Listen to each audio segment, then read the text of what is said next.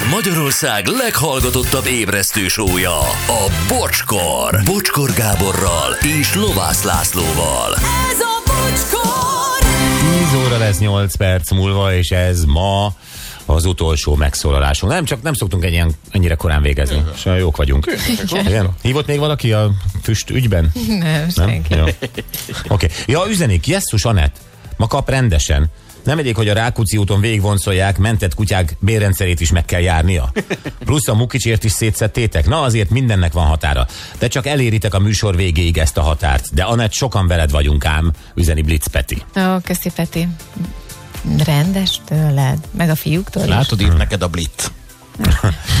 Biztosan sokan néznek, hogy egyedül ülve az autóban röhögök, nem tudják miért hallgassátok a bocskort, aztán megtudjátok. Köszönöm nektek az újabb vidám reggel. Joe a zsarú üzente.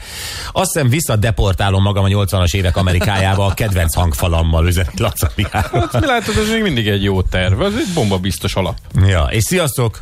Analul legyen veled, nem tudom kimondani. Anulu? Anu, vagy Vigyázz, Anulu. vigyázz, hogy tekered ezeket Anulu. a mozaik részeket. Anulu, Anulu.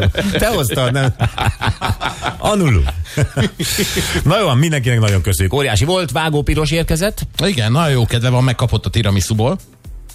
Igen, mindenkit szétosztottuk, így van. Igen. Jó. van. Karácsony van már. Na jó, hát akkor jó szórakozás, és jövünk vissza holnap reggel 6.08. Viszlát!